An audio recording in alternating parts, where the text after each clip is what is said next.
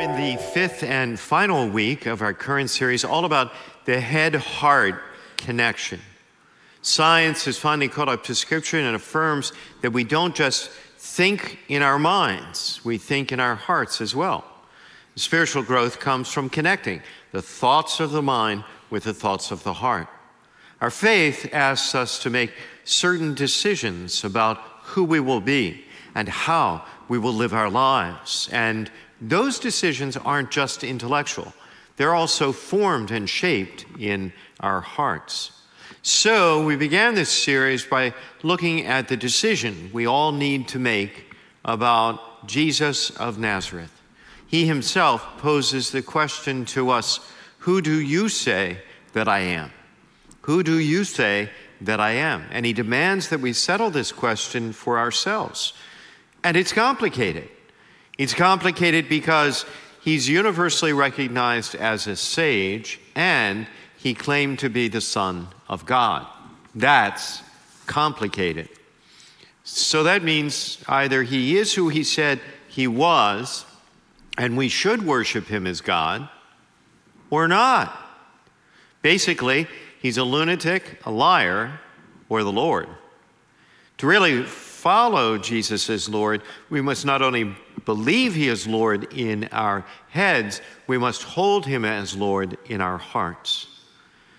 Three weeks ago, we looked at the Christian call to greatness, the Christian call to greatness, and the challenge that greatness presents. Jesus said, The path to greatness is through service. We choose whether we will be all about service or selfishness. It's entirely our choice, but we grow to be more like Jesus. In other words, we grow in greatness when we choose service and serve both all the time in our day to day life and from time to time here in our church family. Last week, with Father Nicholas's excellent assistance, we looked at the choice we make between belonging and being alone, belonging and living in isolation. God has created us with a need to belong to a community of faith, whether we recognize that or not. And it is not good, it is no good for us to try and live our life or live our faith all alone and on our own. And we took the occasion last week to invite all of you to get involved in small groups here at Nativity. And I'm so happy to say it was a great weekend, one of the great weekends we've had here, and we experienced a wonderful response. Over 200 of you stepped up out of the pews to get involved in small group life. Thank you, thank you, thank you. That's the good news. But the better news is that if you're not in a group, if you're still not in a group, there's still time for you to get involved. Just text group to the number on your screen and we'll get you connected. If you've missed any or all of this series, each of the five weeks are available online on demand. That, of course, is at churchnativity.com. Sending a link to a friend can be an easy way to share a message too. Think about it. Next week, we launch our next message series, which we're very excited about. It's called Dangerous Prayers, and you can read all about it on our website.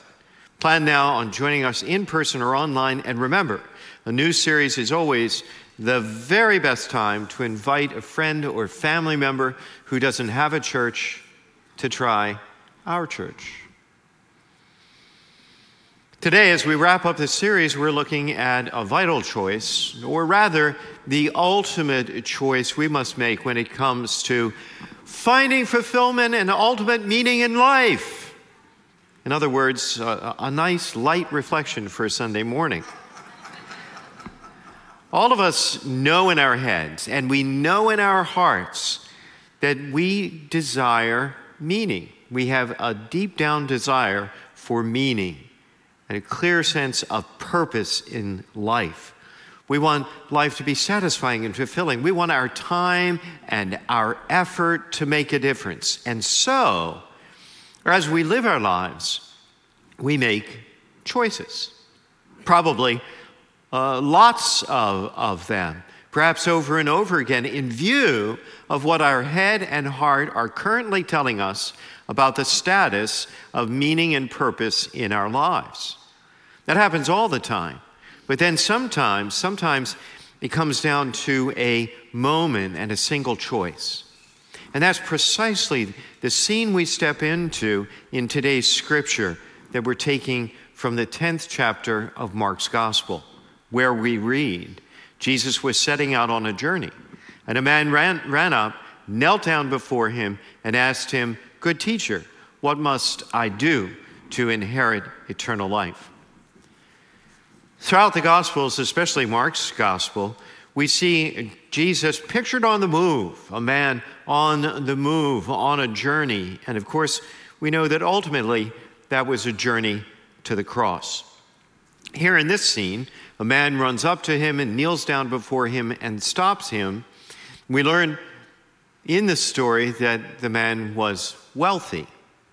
That only matters because in that culture at that time, if you had wealth or authority or held an important office, you did not run. You had people to run for you. People ran to you, but you did not run. The detail suggests a sense of urgency on the part of the young man. Clearly, he had confidence that the Lord is who he says he is, and this is an important, not to be missed opportunity because he's got a question. And the question is a big one. Tell me about eternal life. Tell me the key to eternal life. When we think of eternal life, we think of heaven, living forever in our heavenly home.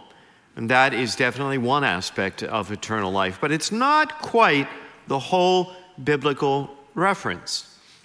When scripture references eternal life, the phrase actually means more than just living forever.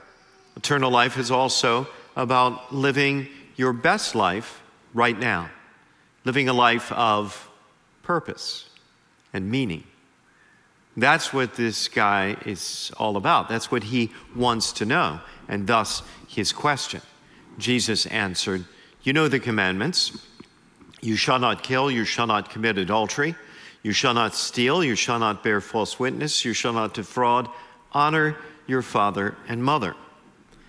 Well, that's a pretty cookie cutter answer, isn't it? Just what you might expect, but an answer this guy could have gotten anywhere from anyone. This young man is full of urgency and intensity, and he gets this vanilla answer from Jesus Don't kill anyone. That's a pretty low bar for someone interested in serious spiritual direction and spiritual growth. If you came up to me and said, I, am interested in spiritual growth, and I said, Oh, okay, here's my advice don't kill anyone. Uh, it's not very satisfactory, is it? So, why does Jesus answer him in such a way? Well, I think he's forcing the guy to give expression to the serious nature of his interest in following the Lord, the depth of his desire. Jesus heightens the longing of the young man by giving an unsatisfactory answer so that he'll be open to a deeper answer, a more significant answer, a potentially life changing answer. And it works because the fellow responds, Teacher, all of these I have observed from my youth. He's already following the commandments and it's not working for him. His heart is telling him there's more to life than religious rule keeping, there's more to his life.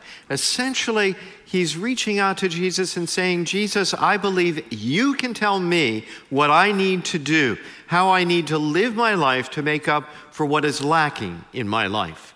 I believe you know what I need to live a life that isn't just about observing the rules, coloring inside the lines, or thinking inside the box, but instead living a life that has purpose and meaning and depth and richness to it that touches the more that I'm longing for. I believe, I know you have the answer to that hole in my heart. How does Jesus answer all that? He looked at him and loved him. This is interesting because this is the only incident, the only time in which the Gospels tell us that Jesus responded to someone with love. Now, of course, he responded to everybody with love because everything he did was rooted in love. But this is the only time that the Gospels actually pointed out. Why? Because it is his love for this young man that is the context for what he is about to say next. And what he is about to say next was difficult to hear. You're lacking in one thing. Go and sell what you have and give to the poor, and you will have treasure in heaven. Then come, follow me. This is not, repeat, this is not a condemnation of the guy's wealth, or even a general challenge to live without wealth. Though he himself lived simply, Jesus had lots of very wealthy friends. Rather, in love, Jesus is explaining to this guy how his heart is shaped. His heart is shaped to be a disciple, to be a close follower and friend of the Lord, and nothing else, not even all his wealth, all his possessions, all his stuff, will satisfy that longing. How does the guy respond? What does he do? He went away, sad. He went away sad. He returned to his former way of life and all his possessions and all his stuff. He just kept doing what he had been doing. And doubtless, inevitably, he went on to live his life in sadness because of the complete disconnect between his head and his heart. A disconnect between the head and the heart can lead to sadness. He returned to his former way of life. How crazy is that? As the saying goes, insanity is doing the same thing over and over again and expecting a different result. But if we're honest, we'd all have to admit we're all a bit insane because we've all been let down by, by the same things, lots of things, different things, things that have failed to deliver over and over again. And what's our response? We go right back to it because we're sure that the next time will be the time it works for us. The billionaire Howard Hughes was once asked, How much money does it take to make a man happy? And he answered, Just a little bit more. And that's how we all think. Sometimes we, we just think a little bit more money, a little bit more time off, a little bit more support for my spouse. And then, then I will finally be completely happy and whole. All the while, with the sinking feeling, the fleeting thought that I won't be. So the rich young man walks away from Jesus. And next it's Peter who speaks up for himself and for those others who have not walked away. Peter, who's never shy, Peter says, We have given up everything and followed you. He recognizes that he and the rest of the apostles are doing exactly what that rich young man did not do. And Peter is transparent. What's in it for me? while pastors and preachers typically appeal to obligation and guilt, we follow Jesus because we should follow Jesus. It's the right thing to do. It's a good thing to do. We're supposed to do it. We're obliged to do it. That was not Jesus' argument at all. That is not why Jesus told us to follow him. Most often, more often, Jesus pointed to something else entirely. It's called self interest. Jesus said, Amen, I say to you, there is no one who has given up house or brothers or sisters or mother or father or children or lands for my sake and the sake of the gospel who will not receive a hundred times more.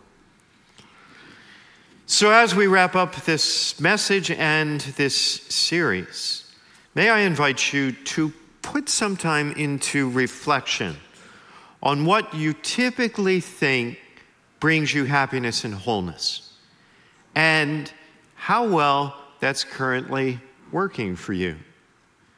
Maybe, maybe just test the Lord on this one in the coming week. Give up something, anything.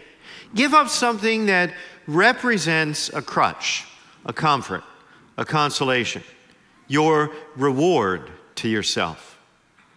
What you return to again and again that never really, never completely, never quite satisfies your heart.